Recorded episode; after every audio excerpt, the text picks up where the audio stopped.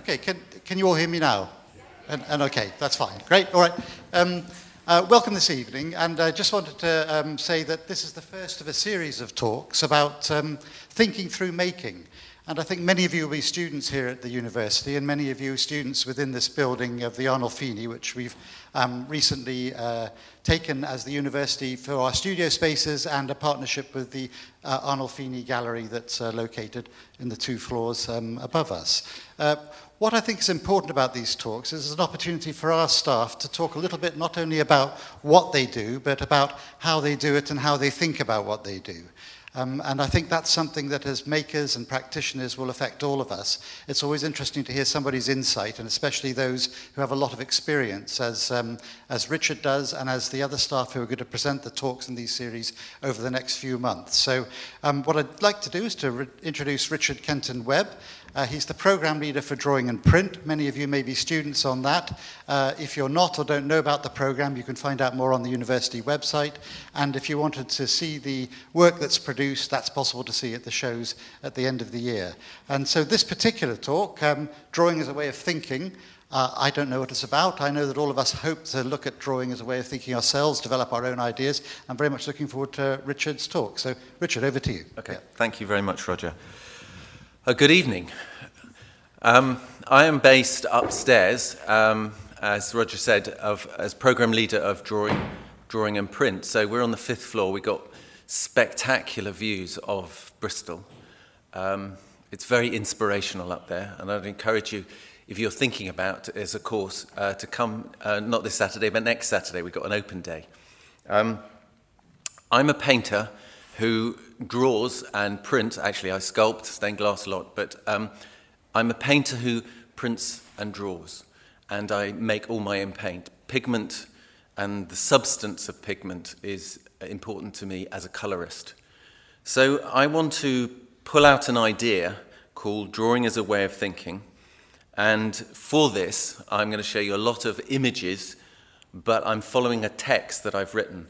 So I would um, appreciate that you don't ask me questions until the end. And then I'm very happy to answer your questions. If you could just save them, and then I'll come to them. But I really want to pull out a number of ideas to take you on a journey, and I do not want to be interrupted. um, otherwise, it's like juggling with balls, though I can't juggle with balls. Uh, I really can't. I'm completely and utterly dysfunctional in that way. Um, I'm pulling out things up, and I want you to think about them as I go along. I've always considered drawing as a way of thinking. It is the way I make my thought life visible, the way I give my unconscious life a voice. It is the way I enable the unconscious to become manifest and how I start to make some sense of the world in which I live. We all have sleeping histories and concerns that we, that we carry with us from the various stages of our lives, and for me, it is the act of spilling these onto the page through drawing that allows these elements to rise up and become conscious, to be seen through this thinking drawing.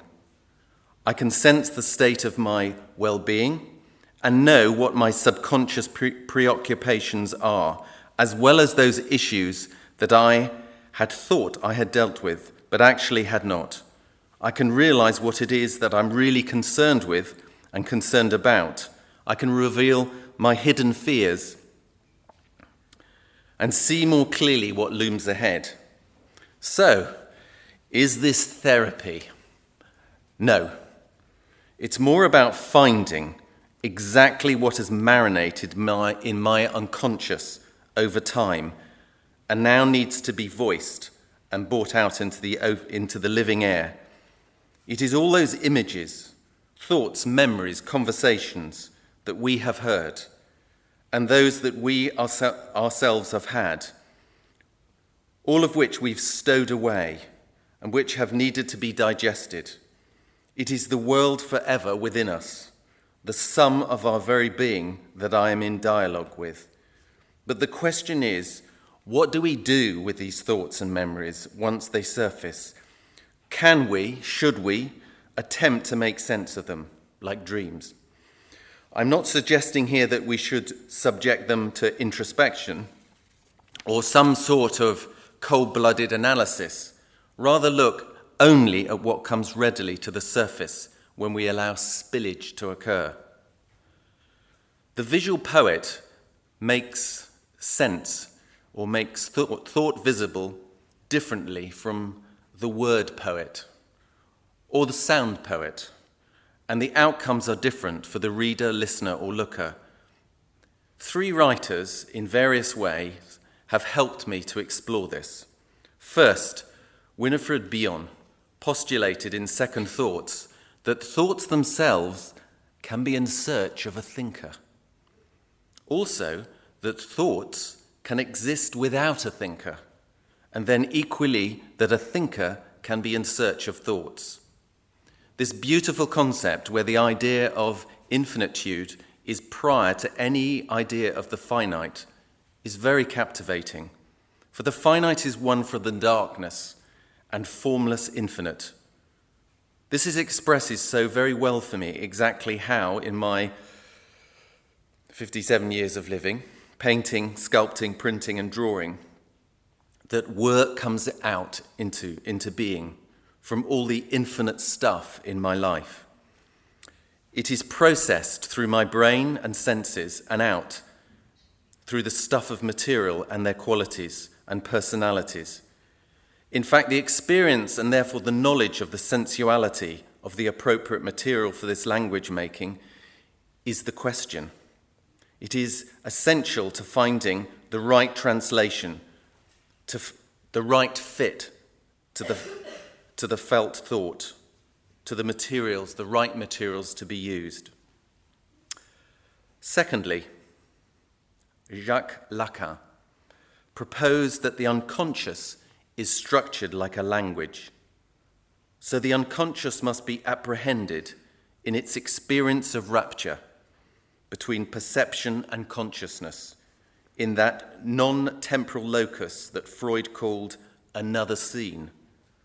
The unconscious manifests itself precisely at those moments when our conscious defense mechanisms are at their weakest, when we're asleep, in those accidental slips of the tongue, when we say something that we didn't really mean to say, but often mean, through jokes that are frequently reveal more about us than what we think. When we make such Freudian slips at times when language falls and stumbles. The unconscious reveals itself. We are, in fact, finishing, fishing out of our, ourselves the thing representations or presentations as opposed to word presentations. This is part of the act of being a visual poet, assembling the marinated court thoughts that have swum in our minds for many years. And then, as we draw from them, we start giving these form, shape, and meaning. Yet, if the subconscious is a language, then surely this signifies that it has a form. And if that is so, is this form potentially knowable and readable? And can we become literate in this hidden inner form realizing it and bringing it into our consciousness and giving it substance, materiality. This is crucial to my creative practice and well being as an artist. With the tools of drawing, I can disclose the hidden aspects of my lived life, use drawing as markers to accumulate a kind of map that shows a risen inner world. On reflection, this can chart um, and inform and steer that I can see the importance of my interior life as opposed to those urgent distractions that can cloud the direction of the course of one's work. Thirdly, D.W. Winnicott in Playing and Reality calls the place where cultural experience is located as the potential space the space between the individual and their environment, the third area, This is where drawing, this is where through drawing, painting, and sculpture, thought can become visible, where our inter- internal world meets the external world, where the world of our invisible thought becomes manifest through our making, in marks, scribbles, paint, print. It is in this third area where it becomes visible. So we behave like a creator, where there was a no thing, now into this nihil something appears. Thought starts to solidify. I want to talk about the transitional object. Our drawings and makings are extensions of ourselves, and we mold and form them into them, into them what we want from them. So, to begin with, what we create is ours, it's us, because we have transformed the materials into a particular something. But soon, because the work will be separated from us and stand apart from us, it will become itself. Of course, the artist is responsible for the work, and in general, artists sign their work claiming authorship and ownership of copyright. But because the artwork exists on its own, whether well composed or not, whether succeeding or failing in its creation, we then move on to another kind of discussion. We can talk about aesthetics, uh, taste, fashion, aspect sightedness. It is about an audience, amongst other things. It's equally interesting and worthy of debate, but it's not part actually of what I want to talk about. But there is a codicil to this, though. When we, the makers, are creating the work, perhaps doing so with all sorts of peculiar intentions and loading it with meanings that we want it to say and do, does it really do it? And when we exhibit it, or is it simply is it simply independent from us so that we are not there with the work? because we can't act as its spokesperson to explain its true meaning or what we intend to do with it. So, does it work without us? Even if we've handwritten down our thoughts on how the work should be read or listened to or looked at, observations that may be lost, the title notes or label mislaid, the work of art will stand there naked, just as an object, a thing, trying to be itself with no name as such. So the question is does it work? And these are things we as artists are confounded with all the time. There it is then, the work of art, all alone. It will have to stand alone to answer for itself, all on its own, without the essays and all the critics' thoughts, even without the artist's words, without the packaging or any other information of how to read it and understand it. When we, the viewer, approach a work of art, the interpretation of its meaning is down to us alone. It rests with our ability to read and, and read art and culture as to whether it works or not. Does it do what it was made to do and fulfill the intentions of its creator? After all, it's only a thing it's only paint or canvas or wood or a construction of plaster or bronze, etc. If we're not really careful, we may slip into a not dissimilar crisis of the image that erupted in the 8th, or 9th, 8th to 9th century Europe. They saw the rise of the image as a symbol of power and magic, and they reacted against it by iconoclasm, the destruction of images. And then the motivation was a theological one whose argument lay in Old Testament interpretation of the Ten Commandments, which forbade the making and worshipping of graven image. Now there are other or additional, or are they the same, accusations and games being played.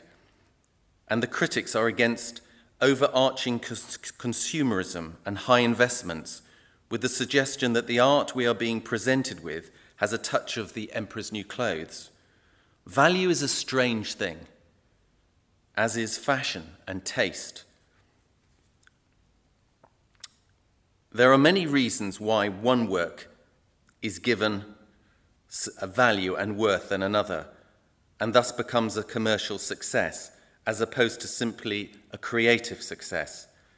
Perhaps the motivation of its making and how it came into being in the artist's mind is a profounder question to ask as an artist. I think that is the question I continually ask of all my works.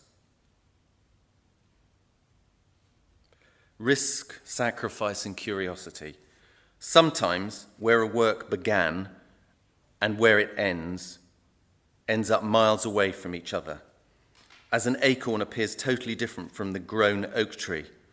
The long journey from concept to finished object is a good place to start our inquiry. Where is the freedom and slack in the journey?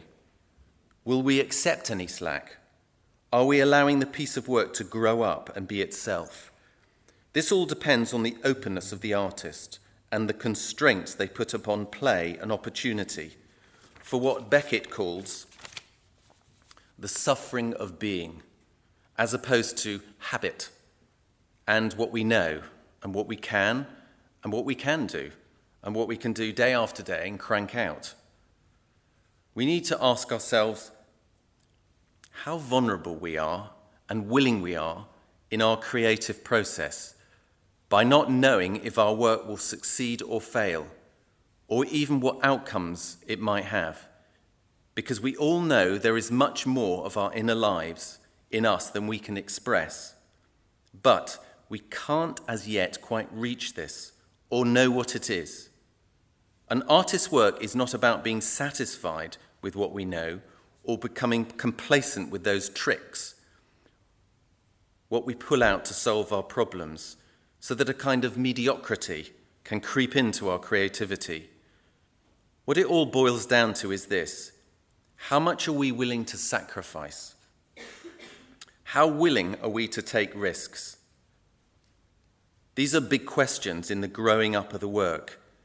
It is about the commitment to remain curious, to be open to change all this sounds a bit like parenting children into adults, but the similarity is fitting, and the question it raises for the artist are similar, especially over areas of control and ambiguity in the work, because we need to ask ourselves where are we making space in our work to surprise ourselves with our own abilities and what we're making?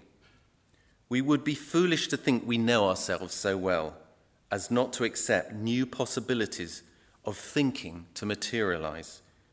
But whether this occurs, it's down to, I believe, to the balance we allow between instinct and reason. Do we tend to reason everything out and apply logic to the outcomes, or do we trust more to instinct and gut feeling? The world we live in is an extraordinary place, and here we are. Encountering our own culture and society is an incredible experience and journey for each one of us, whether for better or for worse, because it deeply informs us. It is the beginning of our continuing engagement with the world and with everything that is among and around us. It's where we start to make sense of all that is around us and build up a worldview. And from that, we begin to, we, we begin to do so from the many places that we live in. And we take those different places that we holiday or we visit, and our worldview, physically, mentally, and metaphysically, derives from all that we witness in different places in different cultures, in different lands, in different climates, with different foods, with the different sounds, with different music, with the different literature, with different thinking, with different art and poetry, and so on and so on. And as we move from our familiar starting points, we develop our own personal histories, make our own connections to these places, and creating affinities and links with them. Sometimes these quite specific have things like smell and tastes and sound associated with them for us, where the place talks back to us. It may suggest other associations, those places, often surprisingly different ones. Places may sing songs of other senses, peoples, emotions, and happenings. They may suggest other things, perhaps the histories that we carry, for better or for worse, of other areas of circumstances which affect how we view the present as much as the past. These histories may colour our worldview, perhaps even prejudice us or blind us. Places are imbued with memories, residues, and the echoes of events, conversations, events that occurred there for us and have now become part of their fabric for us. They are like an embossed print, but it takes sensitivity and time and the willingness to be open to such possibilities to experience them. As human beings, we are complex. So, very much more than one dimensional beings, seen through the single lens of a one eyed camera. We have taste, smell, touch, sound, emotion, well being, balance, memory, intellect. All of these continually impact on how we look at the world, whether consciously or unconsciously. Yet, how do we develop awareness of the physicality of being in a place? How receptive and sensitive are we to its qualities? How vulnerable are we to the play of our emotions and senses on what we see? The act and art of seeing is also affected by our, what Wittgenstein called our aspect blindness and our aspect sightedness to various parts of, of our visual language. This influences how we look and read, let alone how we translate visual experience into the coherence of a drawing. Just as remembering is knowing exactly what we want to recall of a particular moment. So we need to be, be aware of which particular aspects of any experience in life it is that we want to reconsider. Something complicated by the fact that so much of our sensory life is invisible. The land itself, the landscape, can be seen as a place of discourse, a place of conversation. This is one of my concerns. If we allow it, a place can talk to us, of course, not literally, but perhaps metaphorically, allegorically, or metaphysically, of meaning. It can tell of residues, echoes of the past, of the future, in order to listen, however, we must be vulnerable and open and choose, in Beckett's words, the suffering of being, to be awake to new things. And we need to be curious, to move away from old habits, and to perceive the world with fresh eyes, where emotional essays are encouraged and allowed. We can translate our feelings into made images. To begin with, it's good to examine our motives and behavior. Do we go out of our way to find new places or seek out potential spaces that offer or harbour a translation of our feelings, where those little sensations start to add up to something else. This can be for many reasons. Sometimes it's because we feel, feel safe in a place, or we can think clearly um, when we're in that place, or perhaps something has happened for us there, for, or for our family, so that to make a drawing in that exact place in effect, makes it an, kind of like an altar, a touchstone, a witness to what has happened there. It is then by drawing and attempting to make sense in the third area through our scribbles and marks that we hardwire an understanding of how our 3D looking translates into 2D looking. I want to talk a bit about um, observational drawing. Observational drawing is a wonderful tool to help us make sense of what is in front of our eyes, of comprehending how the things that we see fit together. It's about composition. If we begin by looking at a single viewpoint, we can start to see the way in which small shapes, both negative and positive, interact with each other, like pieces of a jigsaw, and then become a whole defining where the picture begins and ends. And it is only when we stop to question ourselves about all that is before us in an intense, disciplined way that we wake up to the fact but this is hard work and there are no shortcuts. But the rewards are huge And the more the artistic artist connects and commits time to this way of translating 3D looking onto a 2D sheet of paper, then the deeper the re- their reservoir is of the knowledge of doing so. And all that remembered looking and translating becomes available to us, available to us to improvise from and invent, enabling us to commute, uh, communicate our interior world and ideas into some form, kind of form of ordered composition. Picture making, limiting our languages. Whoops. The flat surface of a drawing, print, or painting holds huge potential, not least the compositional act of making a picture. As an artist, the music of the picture, its rhythms and repetition, its shaped lines and forms are the heart of the work, of the thought trying to be made visible. But the picture must then work within the rectangle or square or oval or round of this world that's being made, within its boundary, in its worldview and world picture. It's got to work, succeed, add up as an independent picture.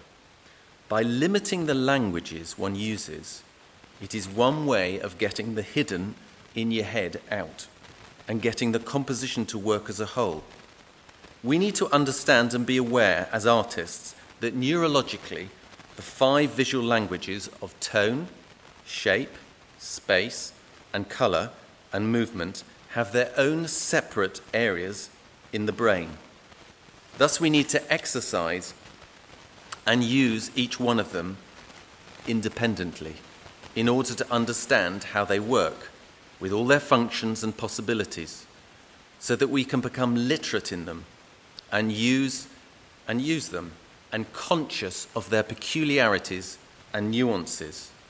For instance, by using pure tone with no color and no line, we can see complicated sorry, complications that are always there but now suddenly become apparent so that we can untangle them.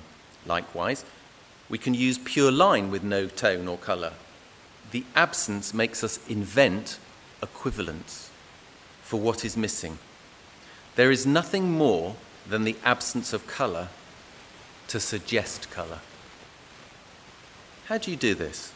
Well, posed with this conundrum or puzzle, we invent.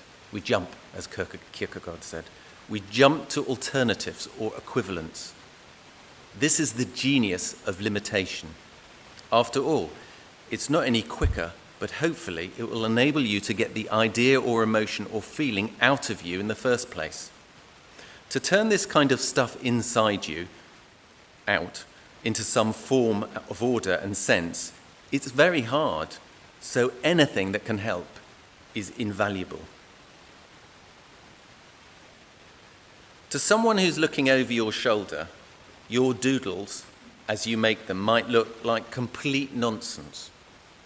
But to you, the translator, it's about finding a good likeness of subject, its color, its rhythm, its space, its sounds, its touch, its emotions, etc. Because you're attempting to grasp that which is invisible in here. It's important to ask the question to yourself, despite the urgency of getting the image and all the many possible ideas and solutions you have for its true representation on paper, what is the critical essence of what I'm looking at? Even what I'm looking at might be in here or out there. Creative types.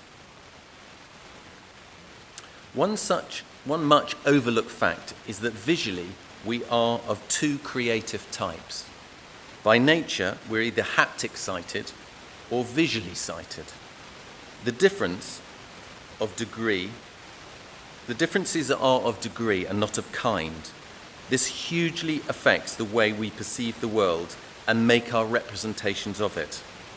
Are we making representations and equivalents of touch or sight? The principal concern of the visual sighted artist is to depict the things around him or her.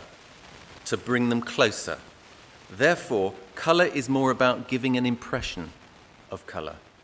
To the haptic, it's not about what something looks like, but more what it feels like. The differences of surface, the textures and temperatures. Colour for the haptic is more about expression and symbolism than realistic colour and, cor- and correspondence. It is about depicting the effect of the looking on him or her. It is the perception of, of his or her inner world out into the picture. The haptic approximates his impressions or her impressions because everything springs from his or her bodily experience.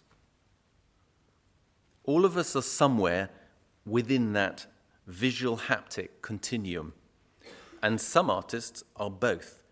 But like so much in creativity, awareness of where you sit and your relative strengths can be balanced and remedied by practice and exercises where you're not, with its corresponding relative weaknesses. We must consciously and actively use our perception to become more sensitive to our haptic or visual orientation.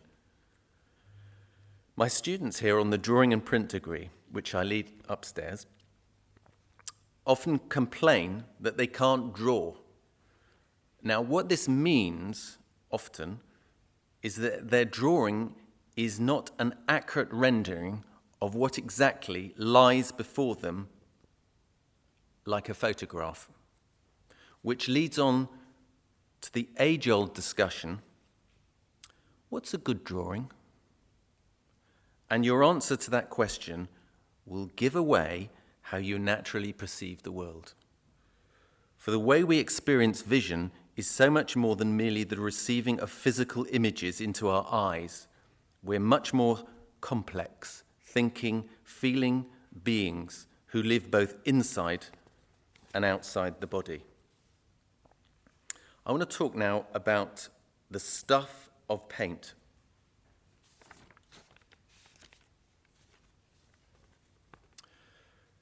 Drawing and painting, then, is much more than just the production of a visual image, a composition, which holds a story or narrative, and which can be figurative or purely abstract. There is the haptic transference and emo- of emotional likeness through the materiality of different substances.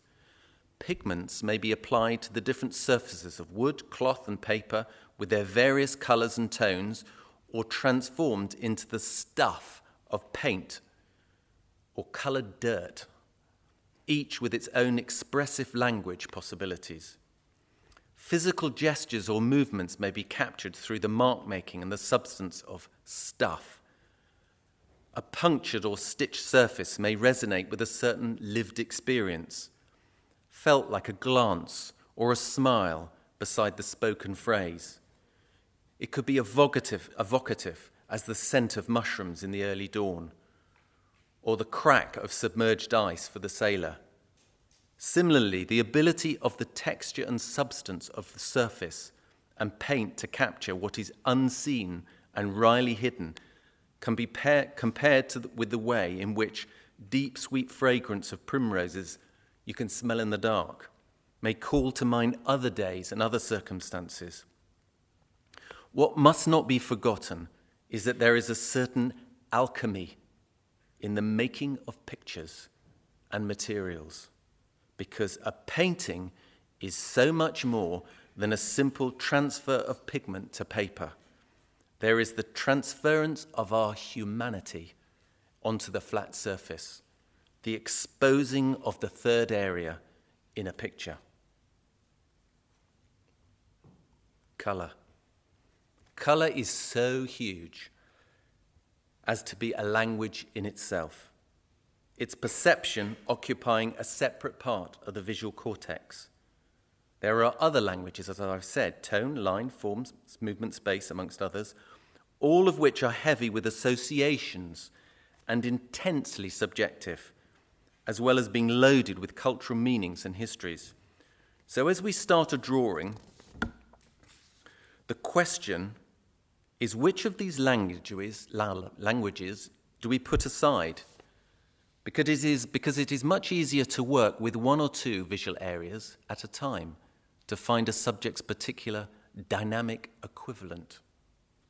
Thus, we limit ourselves to stimulating only one or two of our visual languages and use them to find the vocabulary to translate our ideas, to make them visible. It is important to choose the right language for the task, for the right task. I find, for instance, that using just pure shaped line drawing with charcoal pencil on an off white paper is how I find forms, shapes, and rhythms that, that can help me hallucinate to envision colour that I'm looking for and thinking about. Through line, I can find certain rhythms, the likenesses for sounds, for the personality of the colours. I am thinking here a lot about synesthesia, the mixed association of the senses. I'm thinking here, sorry, so line, line drawing becomes a shorthand for colour, where there is no colour. It is like the word vinegar. Though no vinegar exists here in this room, well, might do, but um, already you can anticipate and taste it in your mouth by just thinking about vinegar. Wonderful. Though no vinegar exists here, already we can anticipate it. The word itself conveys taste, smell, sound, and color, as also it does particular emotions and feelings.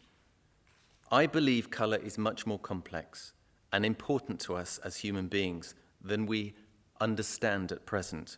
There are aspects to color that go beyond what we feel or intuit. I think there is other in the language of color. What I mean by this is that just as Plato suggested that there are perfect forms that lie behind every form on earth, so that what we see on earth are just physical copies of the perfect forms that lie beyond the created universe in a kind of metaphysical sphere.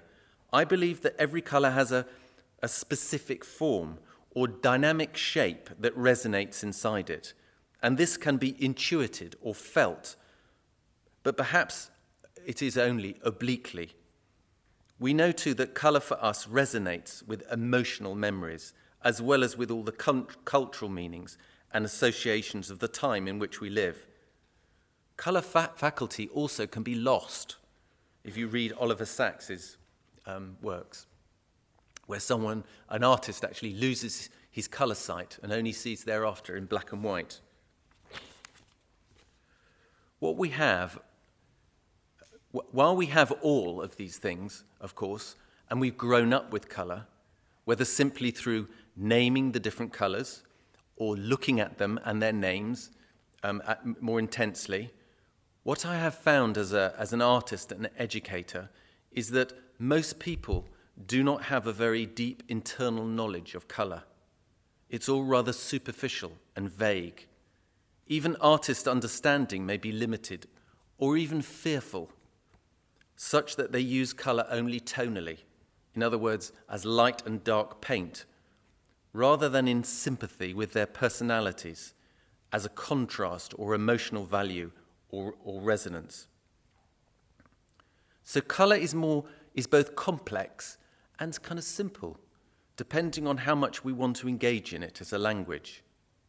All the five other visual languages are teachable, and so I attempt as a teacher to facilitate students first to see the different aspects of them, then to read it, and finally, the hardest of all, to use it to express themselves.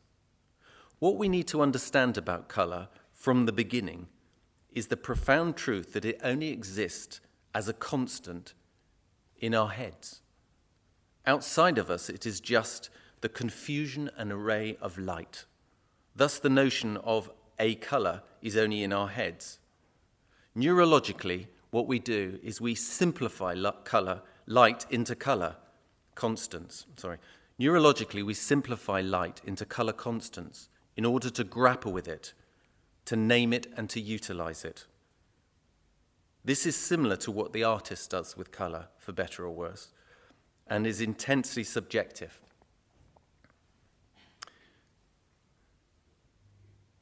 It is through this act of simplifying that we limit ourselves, and in drawing, I try to, I try to hunt down equivalents for the deeply complicated and delicate mysteries that I know lie deep inside my being. It is how I stalk these thoughts I have caught when I'm out and about. Because thinkers certainly do find thoughts. Thinkers go looking for thoughts. And as Wilfred Bion suggested, just as thoughts seem to go looking for and find thinkers. However ludicrous and ridiculous this all sounds, I think there is, and I believe there is, some truth and great truth in this.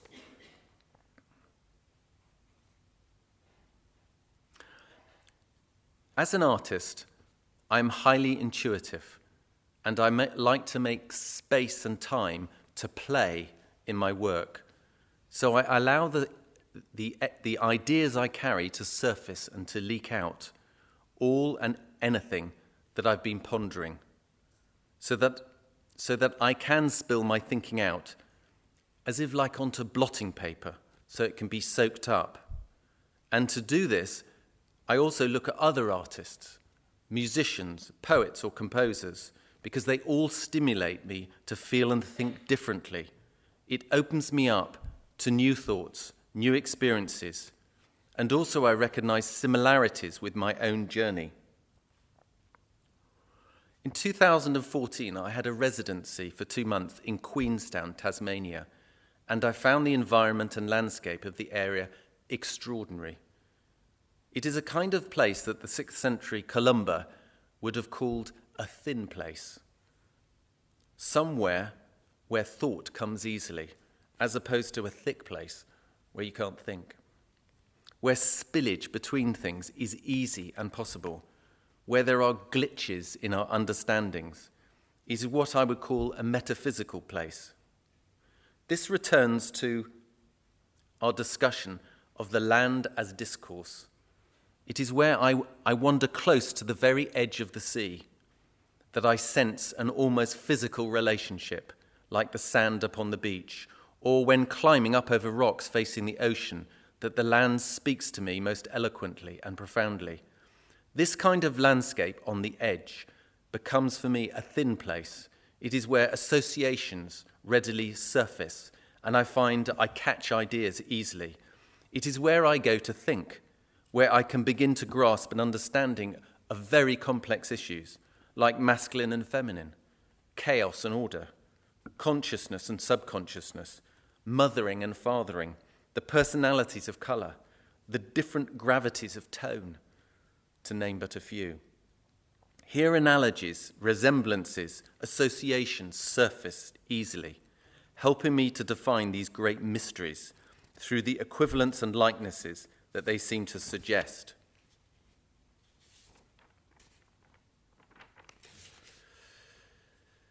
Being physically present on an edge poised between fields of opposition, draws me into the third area that space, that space between the abstract and the concrete, where anything can happen, because it is available to be filled, where specifics begin to attach to a place, it starts to yield and to become comprehensible. The untranslatable mysteries start to become visible. We may start to find a form for them through, though the mysteries remain invisible, but somehow through another medium they can become graspable in such a place where normally we're confounded and it appears nonsense. But it becomes reasonable and starts to make sense. And this sense is suddenly knowable in our finiteness. It solidifies in the twinkling of an eye to reveal itself like the architecture of a cloud, but perhaps because it is so other to our conscious languages, it is only through association or by suggesting a likeness that translation can be attempted.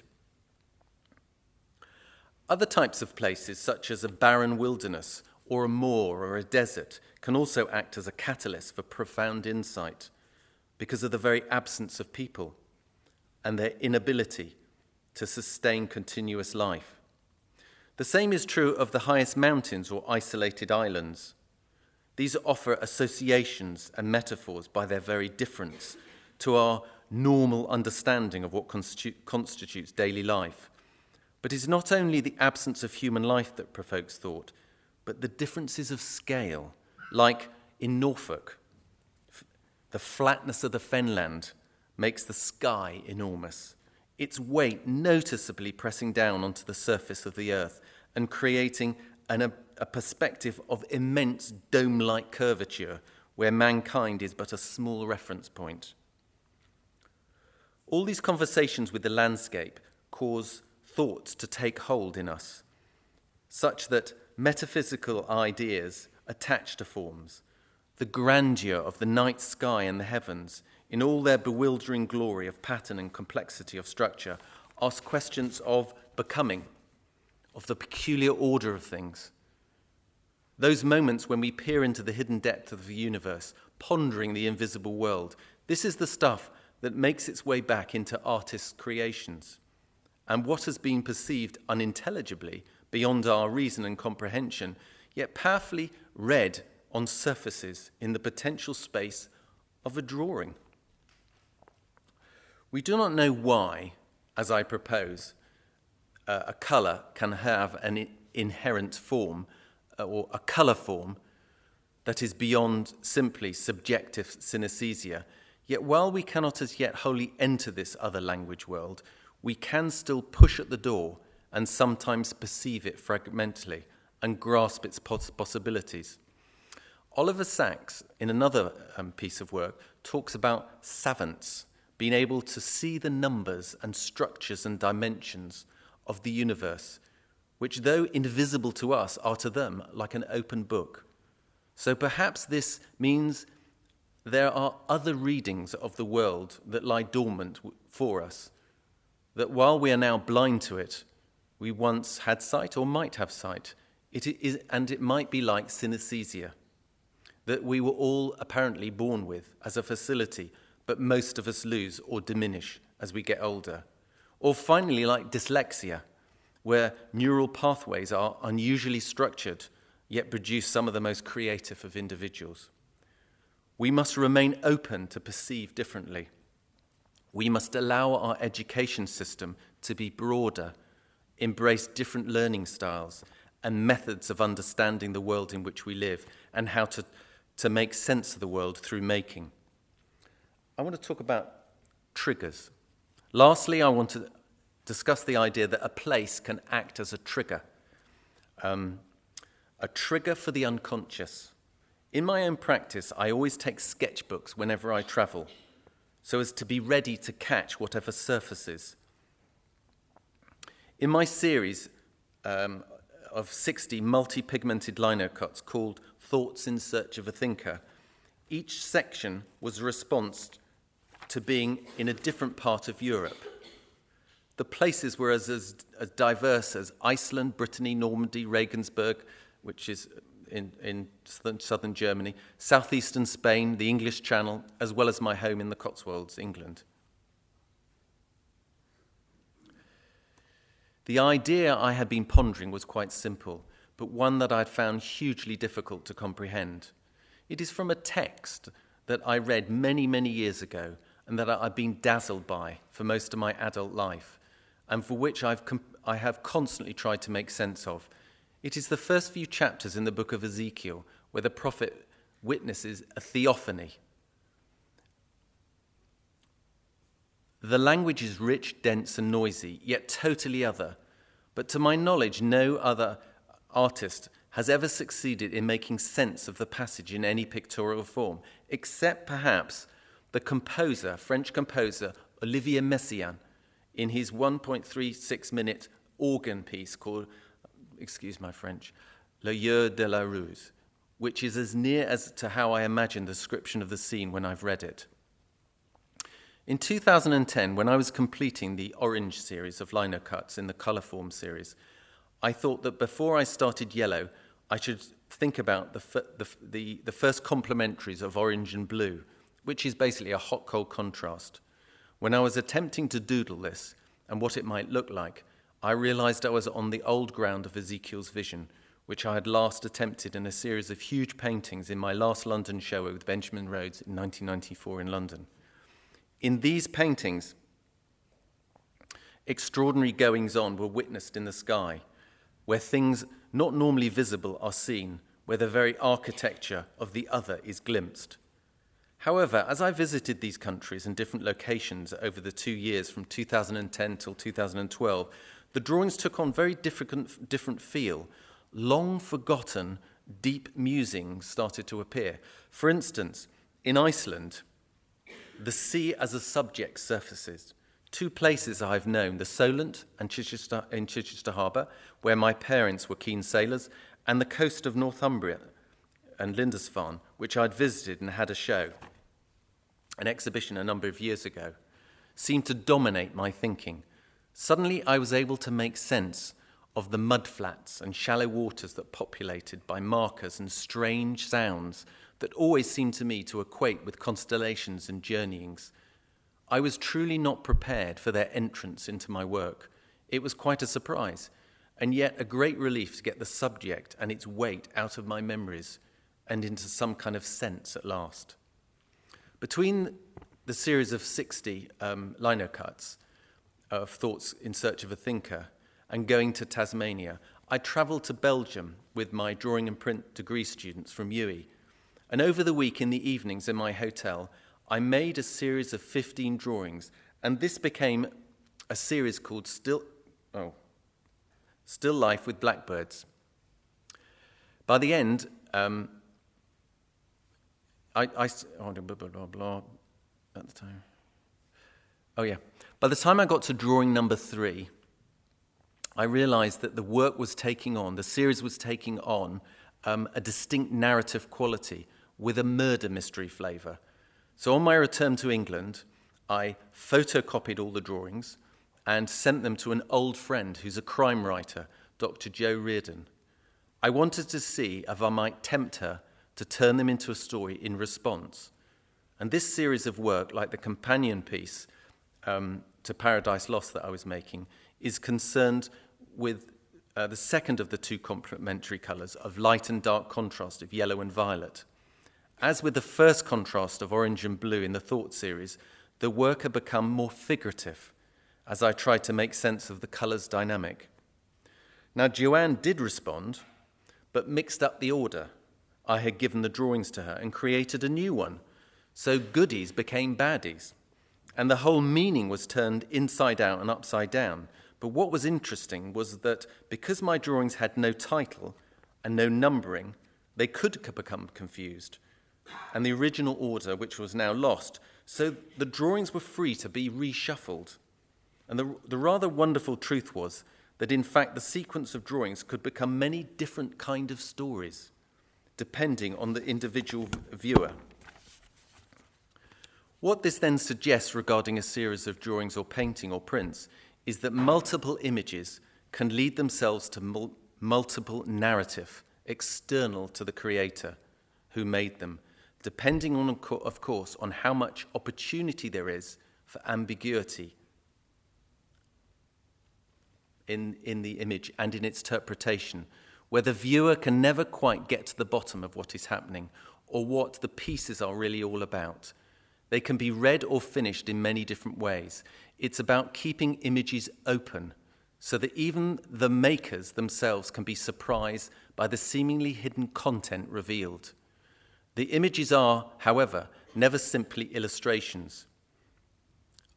They are illuminations using forms of language that lie beyond the written word in that third area where words falter and stumble.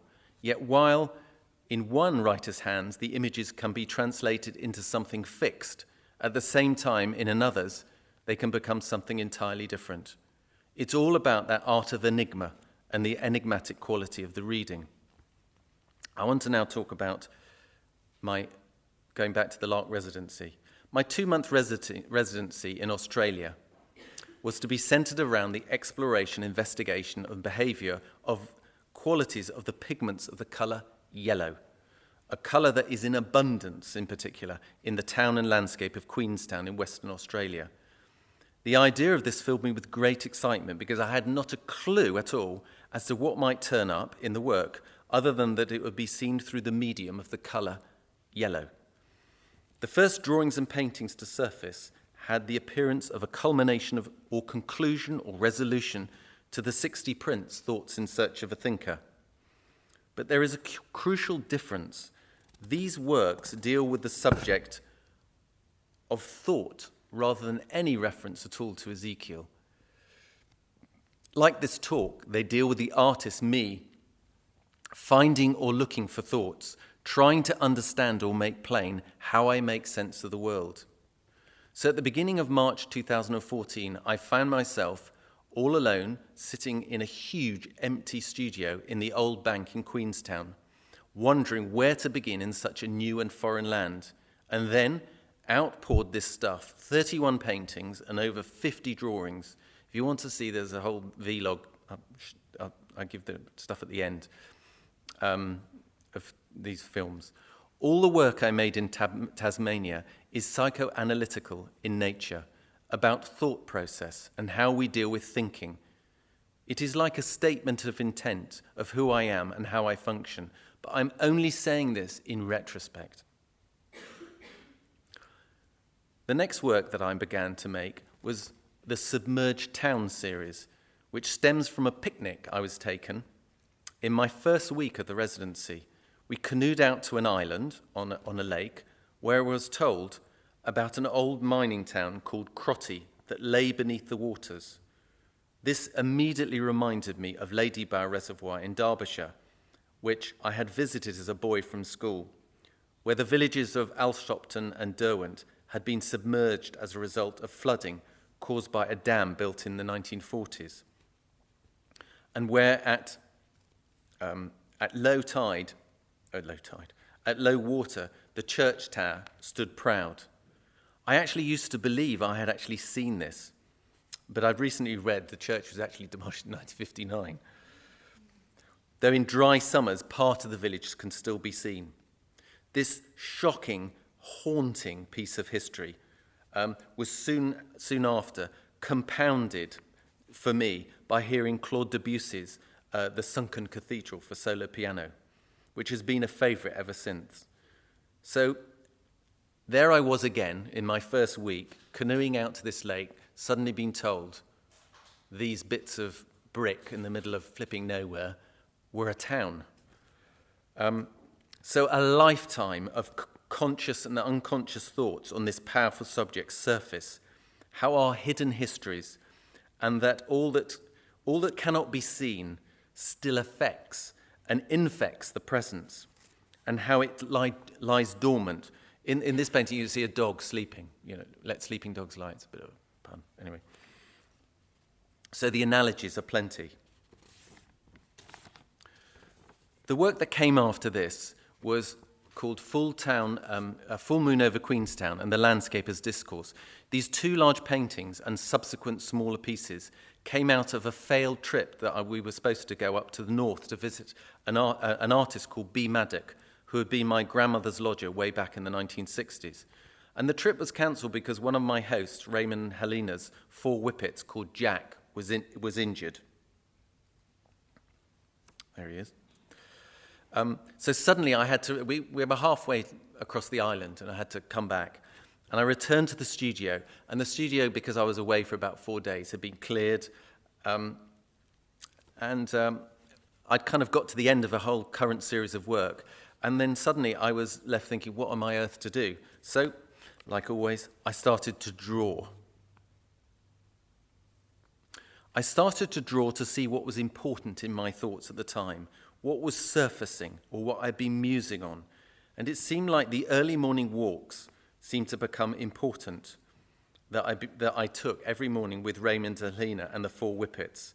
And during the walks, the three of us would start long conversations about art, making, and creativity.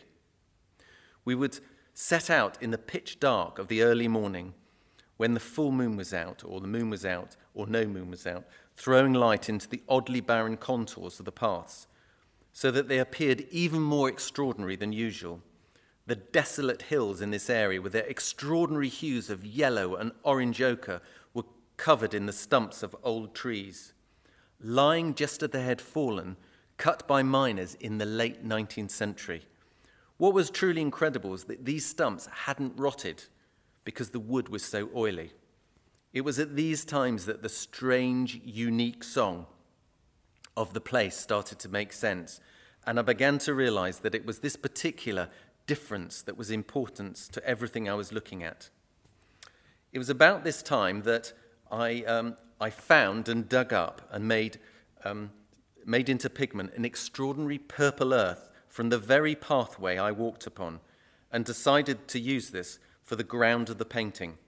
So it really was. So it really was the very earth of the Queenstown. This led on to a series, um, a narrative of walking, and how it reminds me of other places and memories back in England. The device of the museum display stand came to signify and contain the specificity and particular of the location of the walk.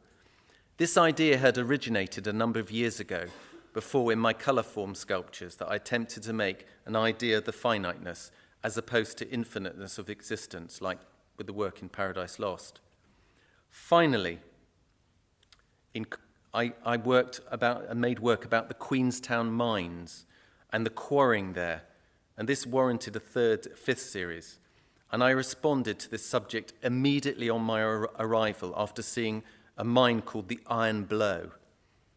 And, I dis- and then we slowly descended down into Queenstown, and the terraces below the mine dotted with these ancient tree stumps, brought to mind Dante's depiction of the journey into the underworld, the Divine Comedy, his great alleg- allegorical poem of the introspection of the self. It is not surprising that during my residency, I found myself pre- preoccupied with the images of thought and thinking process, pr- processes, psychoanalysis and journeying. This extraordinary rupturing of the earth in the middle of a, a rainforest and the minds made for a continuing stream of thought about slips and associations. So, to finish, my worldview as a visual poet is no more important than anyone else's, but it is certainly different and unique because it's mine. What value these thoughts have for the world, their success or future, is not determined by the fickleness of fashion or taste. It is determined by the fact that they exist, by the fact that they are now visible, and that I am answerable to them and for them. My thoughts have found form as works of art. They are out there in the world, speaking of something in particular, doing their business as thoughts looking for a thinker, to see, the, to see and think and respond to them. All of which brings me to my pursuit as an artist, as one who tries to make sense of the world through making, through creating poetical equivalents that m- bring meaning and value to the wonderful truth of being alive.